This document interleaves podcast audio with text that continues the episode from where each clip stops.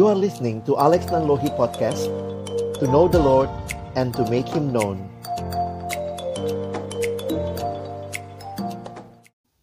Mari sama-sama kita berdoa sebelum kita membaca merenungkan firman Tuhan.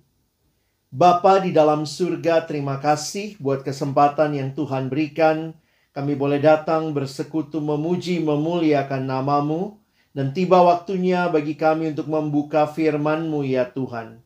Kami mohon, biarlah waktu kami membuka firman-Mu, bukalah juga hati kami. Jadikanlah hati kami seperti tanah yang baik, supaya ketika benih firman-Mu ditaburkan, boleh sungguh-sungguh berakar, bertumbuh, dan juga berbuah nyata di dalam kehidupan kami.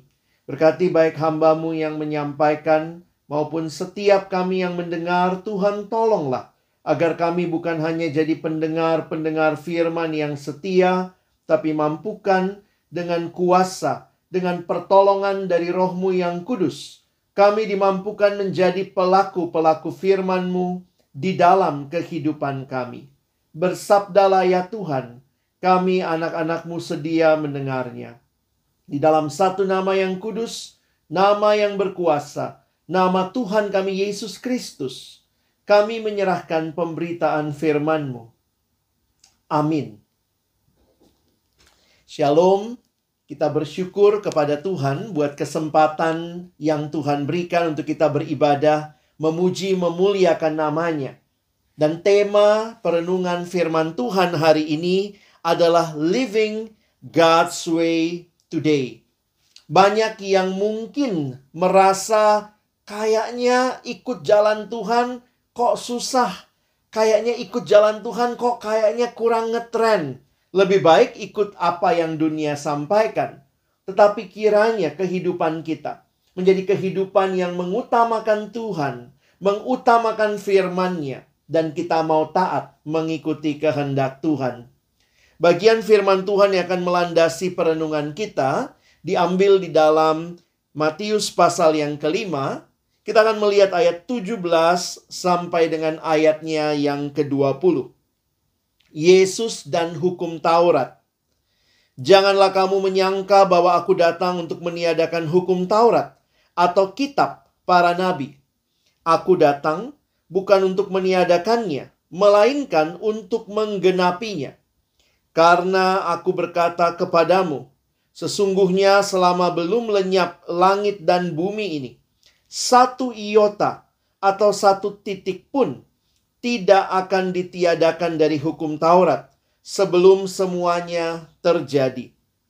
Karena itu, siapa yang meniadakan salah satu perintah hukum Taurat, sekalipun yang paling kecil, yang mengajarkannya demikian kepada orang lain, ia akan menduduki tempat yang paling rendah di dalam kerajaan sorga.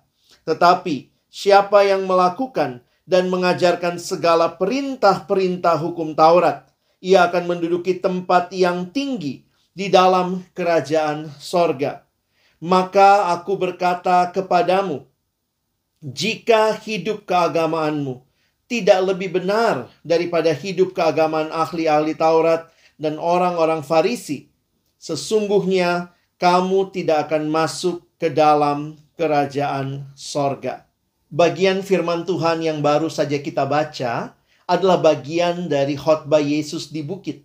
Satu pengajaran yang Yesus sampaikan di dalam Matius pasal 5 sampai Matius pasal yang ketujuh kepada murid-muridnya, orang-orang yang mengikut dia. Dan tentunya bagi kita juga sebagai murid-muridnya masa kini. Maka bagian firman Tuhan ini juga berlaku bagi kita.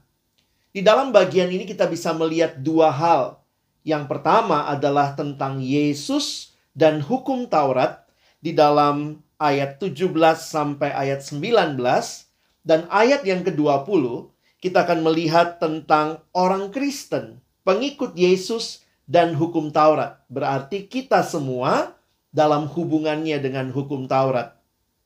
Mari sama-sama kita memperhatikan apa yang disampaikan di dalam bagian yang pertama tentang Yesus dan hukum Taurat.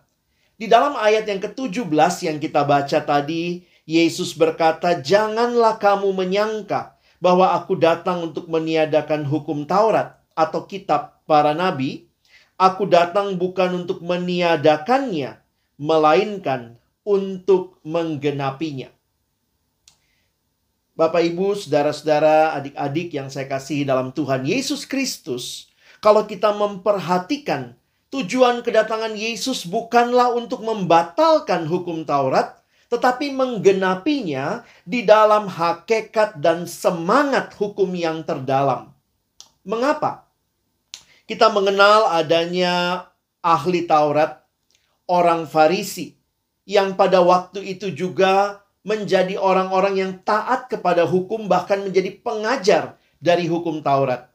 Kalau kita membuka di kamus Alkitab kita, siapa sih ahli Taurat? Dikatakan pengajar atau penafsir Perjanjian Lama, khususnya kelima kitab Taurat Musa.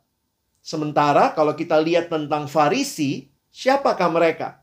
Adalah suatu golongan dari para rabi dan ahli Taurat yang sangat berpengaruh. Mereka berpegang pada Taurat Musa dan pada adat istiadat nenek moyang. Dan dituliskan juga di dalam kamus Alkitab kita, Farisi ini adalah orang-orang yang seluruh hukum dan peraturan mereka taati secara mutlak.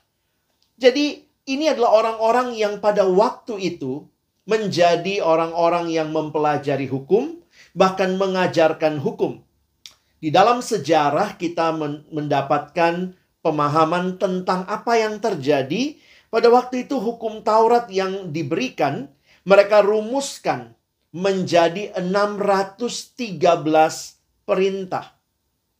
Ada 248 perintah untuk dilakukan dan ada 365 larangan. Jadi kalau di total jumlahnya 613 perintah. Mereka sangat legalistik, sangat taat pada hukum. Itulah ciri dari ahli Taurat dan orang Farisi.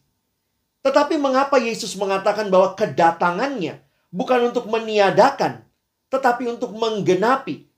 Karena ahli Taurat dan orang Farisi ini, mereka menjalankan hukum-hukum ini mentaati hukum-hukum ini, tetapi bukan didasari dengan kerinduan yang dalam, pemahaman yang dalam tentang kasih kepada Allah dan kasih kepada sesama, sehingga mereka menjalankan hukum tanpa cinta kepada Tuhan. Mereka bahkan menjalankan hukum, tapi mereka tidak peduli dengan sesama. Inti hukum Taurat yaitu kasihilah Tuhan Allahmu dan kasihilah sesamamu manusia.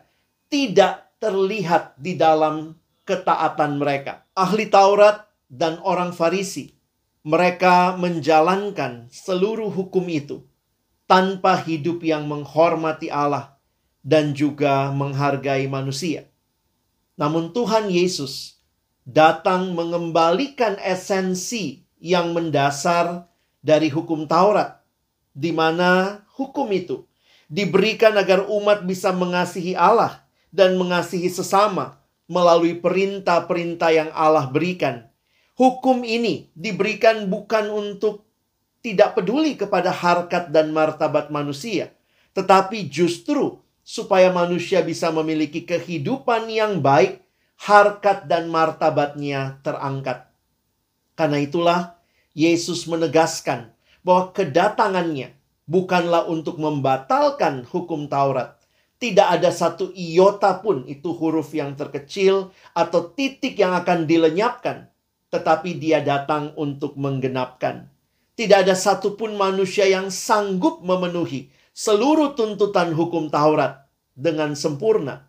Tetapi Kristus, dialah yang tidak berdosa, yang menggenapkan dengan sempurna seluruh tuntutan hukum Taurat.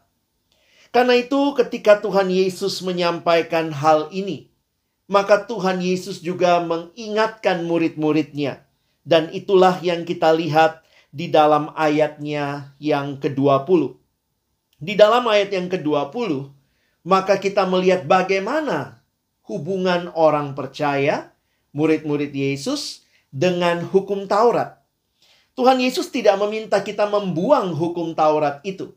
Tetapi ketika kita berada di dalam Kristus, kita berada dalam hati yang punya motivasi yang benar mengasihi Allah dan mengasihi sesama, maka kita dipanggil untuk boleh menyatakan berbagai perintah itu di dalam keseharian kita.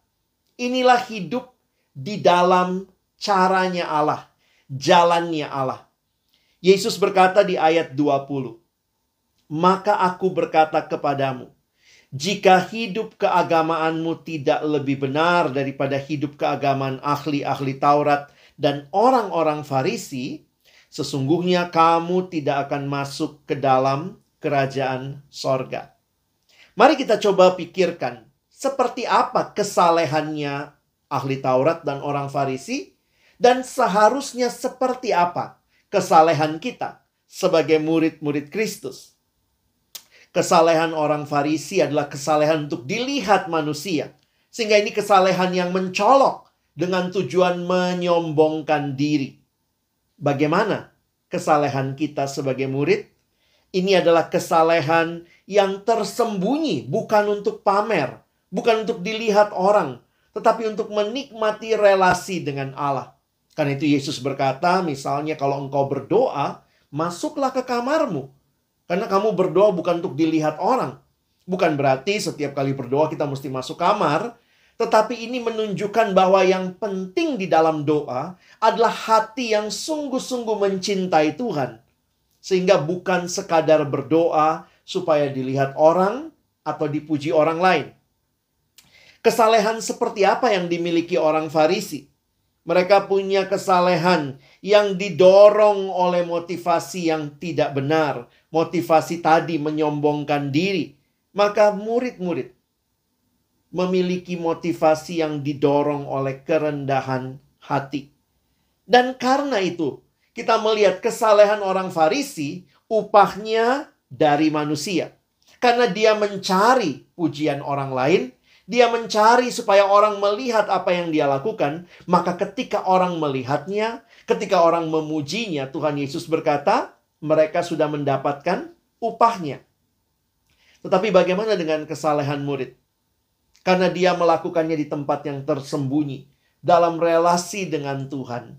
Dia melakukannya dengan kerendahan hati. Maka upahnya adalah dari Allah yang melihat sampai kedalaman hati setiap kita yang mencari dia. Bapak Ibu, adik-adik, teman-teman yang saya kasihi dalam Tuhan Yesus Kristus, bagaimana menerapkan hal ini dalam keseharian kita? This is living God's way in our life. Dari hati yang mengasihi Allah dan mengasihi sesama, kita dipanggil untuk melakukan firman Tuhan. Hidup menurut kehendak Allah. Hidup menurut jalan yang Tuhan mau. Waktu kita setiap hari membaca firman Tuhan, berdoa, ikut kebaktian seperti ini, biarlah itu lahir dari hati yang sungguh-sungguh mengasihi Tuhan Bukan sekadar karena disuruh, harus ada absen supaya dilihat guru, tetapi apakah kita sungguh-sungguh dengan hati yang terarah kepada Tuhan, merindukan Tuhan, kiranya aku boleh menyembahmu di dalam roh dan kebenaran. Ketika kita melakukan hal-hal yang lain kepada sesama kita, membantu orang tua kita, membantu teman kita, mengajari teman kita mungkin, maka itu lahir bukan hanya dari kewajiban, tetapi dari ketulusan hati yang sungguh-sungguh ingin mengasihi sesama. Maka inilah yang menjadi kehendak Allah bagi kita. Kita tidak dipanggil di dalam dunia untuk menjadi munafik seperti ahli Taurat, orang Farisi yang kelihatannya taat, tapi motivasi hatinya jauh dari Tuhan dan motivasi hatinya, bahkan tidak peduli dengan sesama. Tetapi kita dipanggil sebagai murid yang mengikuti Yesus. Yesus berkata, "Jika hidup keagamanmu tidak lebih benar daripada hidup keagamaan ahli Taurat dan orang Farisi, maka kita dipanggil untuk satu kehidupan yang berbeda bukan sekadar taat tanpa motivasi yang benar, tetapi taat dengan motivasi yang mengasihi Allah dan mengasihi sesama. Kiranya ketaatan kita menjadi ketaatan yang sukacita, karena lahir dari kasih. Ada yang mengatakan cinta itu, kasih itu mengubah kewajiban menjadi kerinduan. Kita bukan lagi terpaksa baca Alkitab, terpaksa berdoa, terpaksa ibadah, tapi lahir dari hati yang mengasihi Tuhan. Kita bukan lagi terpaksa nolong orang tua, terpaksa menolong teman, terpaksa membantu sesama, tetapi lahir dari hati yang memang mengasihi sesama. Sehingga hukum-hukum yang ada di dalam Alkitab bukanlah hukum yang memberatkan, tetapi hukum yang menolong kita boleh mengekspresikan apa artinya mengasihi Tuhan dan mengasihi sesama. Mari kita hidup dalam kehidupan seperti yang Tuhan mau di dalam masa muda kita. Amin. Mari berdoa. Bapa Surgawi, terima kasih buat firman-Mu. Terima kasih teladan yang Yesus berikan bagi kami. Sehingga kami yang mengikut Kristus, kami pun juga boleh hidup di dalam ketaatan kepada kehendak Allah, ketaatan kepada firman-Mu, kepada hukum-hukum-Mu, tetapi didasari dengan hati yang sungguh-sungguh mencintai Tuhan dan mencintai sesama. Tolong kami agar kami bukannya jadi pendengar firman yang setia, mampukan kami jadi pelaku-pelaku firman-Mu di dalam hidup kami. Di dalam nama Tuhan Yesus Kristus yang mengasihi kami, kami sudah berdoa dan bersyukur. Amin.